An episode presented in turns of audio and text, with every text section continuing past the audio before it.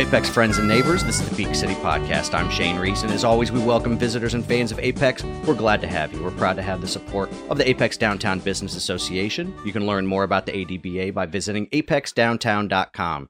And today we'll hear from Mark Porcelli, founder and owner of Common Grounds Coffee House in downtown Apex. Mark, great to have you in the studio today. Thank you. It's good to be here. We're also going to have Sonia Scott, the resident coffee expert at Common Grounds. Sonia, welcome. It's great to be here. We're going to cover a few topics today, including some big news you have, Mark. We'll get to that in a moment. Let's first start with the opening of your coffee shop back in 2007. That's one of the things we look forward to covering on the podcast is how people got started and their sometimes unexpected or unique backgrounds. Tell us a little about your pre-Common Grounds career. I grew up in Durham and went to UNC Chapel Hill, graduated in 88 and took a job with a friend from high school at Eurosport, a soccer company after that, I've done many things. I've sold cars. I've been a mortgage broker. I've worked for Duke. I ran food services at Blue Cross Blue Shield. I ended up doing the coffee shop, and now I'm here till the end. And uh, what was your degree in? I got a BA in communications and have since failed to use it. Oh, come on now. use it in a professional manner. I'm sure I've used it in some capacity, but uh, I don't know what that is yet. And and you did some broadcasting in my classes, but nothing on the professional level. And so obviously that all perfectly leads to a coffee shop, right? Sure. What'd you do after mortgages? Mortgages was the last thing that I did before okay. I opened the coffee shop. I ran the retail services at uh, Eurosport. I sold Dodge and Jeeps. And so when you got home from those positions, you'd watch your reruns of that hit 90s TV show Friends and that's what's inspired you to open Common Grounds. Is that correct? Correct, but not correct. Actually, I just happened to be down here and one day because I had some friends who had a store, and when I was leaving, the owner of the building was hanging up a rent sign. I asked, "What did it take to rent it?" He told me. I said, "If I change my mind, can I get my money back?" He said, "Sure." I walked around town, said there needs to be a coffee shop. I said, got to sell a lot of coffee, so why don't we sell some desserts and stuff too? I like doing retail, so I was like, let's throw some retail in there, and Fantastic. didn't really plan it very well. I just kind of winged it, and this is what came out. After your background uh, in entirely separate industries, you decided to open the coffee shop. You understood that there was an opportunity in downtown Apex for this coffee shop. How did you get started? Well, it turned out to have about an 11 month build out, uh, which was way longer. So I guess I technically didn't work for a year. Preparing to open the shop. Preparing to open the shop, waiting for the build out. It just was a, I just kind of winged it. I really yeah. did. Yeah. I had no plans on paper. I just kind of had it in my head and. But you had a vision for it. I had a vision. Yeah. I knew that if I had to spend as much time as I do there, I wanted it to be comfortable. It's constantly a changing entity, and I'm always moving stuff around. I'm always painting, getting new stuff, just kind of keeping it fresh. So one of the really cool things about walking into Common Grounds is it, it really lives up to its name. It's a it's a place for people of all walks of life. I see regulars in there every day. People in t-shirts and shorts, or uh, sometimes in business attire. Um, some people are you know having meetings or first dates, or maybe they're studying. It's really a cross section of Apex. Is that intentional? Did it just happen?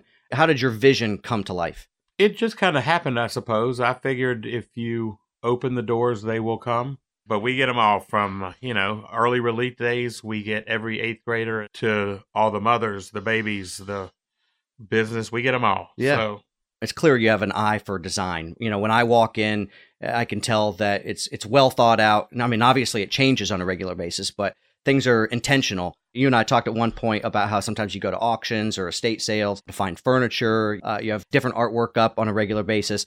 Is that any kind of training? Is it something you enjoy? Is it a business strategy? Is it all those things? It is something that I enjoy. I have no formal training in it. It just must be a genetic component that I received, I think, from my mother's side of the family. So I've You should see his house.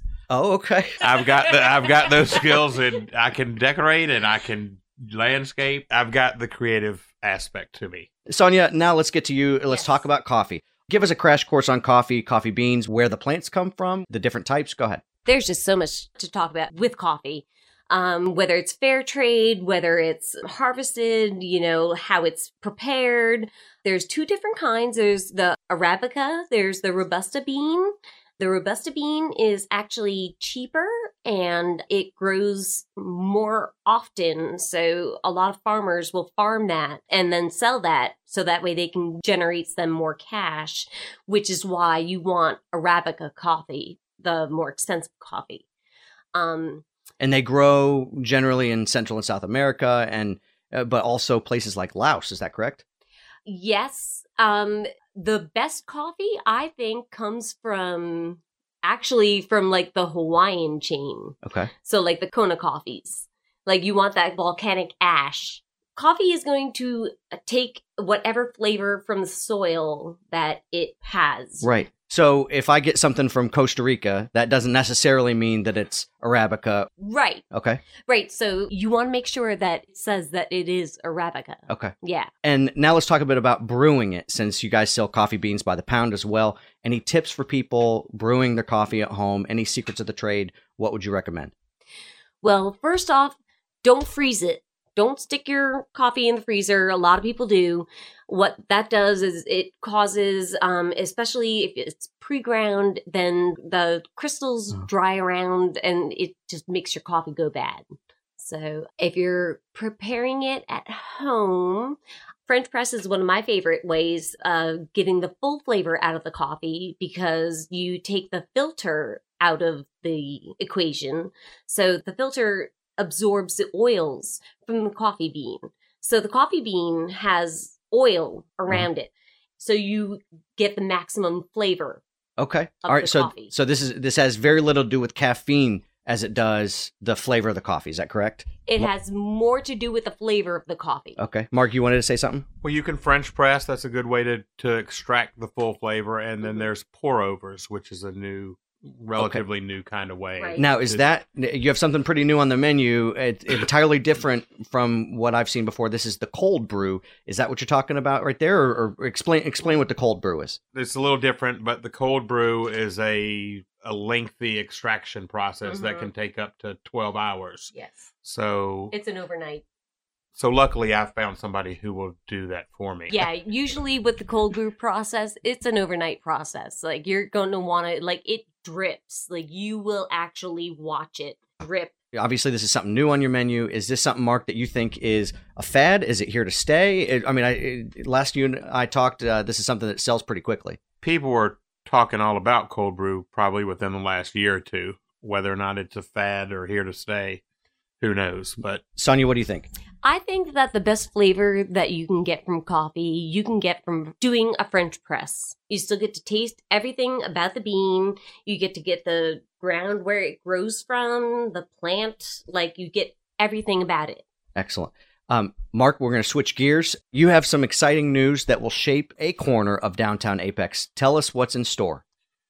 Well, we are going to be doing an expansion to cover some breakfast and lunch. As to how that's all going to play out at this point, I can't really expound on it at this And point. we're talking about right here at the corner of Saunders and Salem Street, correct? Correct. The owner is building out from my wall to the street. So I'm under the impression that it's about eight different spaces with the outdoor promenade that's somehow going to encompass the cigar shop, which is now moving. They were supposed to start in October. I'm assuming we'll be starting in January or February, but Is this another one of your uh, spontaneous decisions, or is this something that's well planned? as always, spontaneous and not very well planned. This has been coming a long time. Yeah. Like Apex needs a breakfast place. And then also, is this going to be? You said brunch and lunch. Is that correct? breakfast and lunch at this point yeah What's your vision for for how this is going to come about? Is this going to be uh, walk up, order, grab a number, and go back to your table, or is it going to be waited tables? How, how's this going to work? we will just have to wait and see but i am going to try and tend to lean toward a more healthy slant for the most part just because my views on food and life have changed a little over the Mhm. last year Anything else you want to tell us about the new corner here on uh, in downtown Apex? Because people are going to be excited to hear this. The little bit that i know is all i know but it is going to happen. Do you have a name? no names yet. And whether or not it's going to be part of Common Grounds or something separate, I haven't decided that yet. Yeah. But they will be connected. You heard it here first, Apex, uh, or at least you heard it here. He's Mark Porcelli, founder and owner of Common Grounds Coffee House in downtown Apex. Mark, thanks for coming into the show and best of luck with your expansion. Thank you, Shane. It's been a pleasure. And Sonia Scott, resident coffee expert at Common Grounds, thank you for your insight. Thank you. This is the Peak City Podcast. I'm Shane Reese. You can like us on Facebook. Just search for Peak City Podcast and follow us on Twitter at Peak City Podcast. Thanks for listening. Grab a cup of coffee at Common Grounds, and we look forward to seeing you around town. We're out.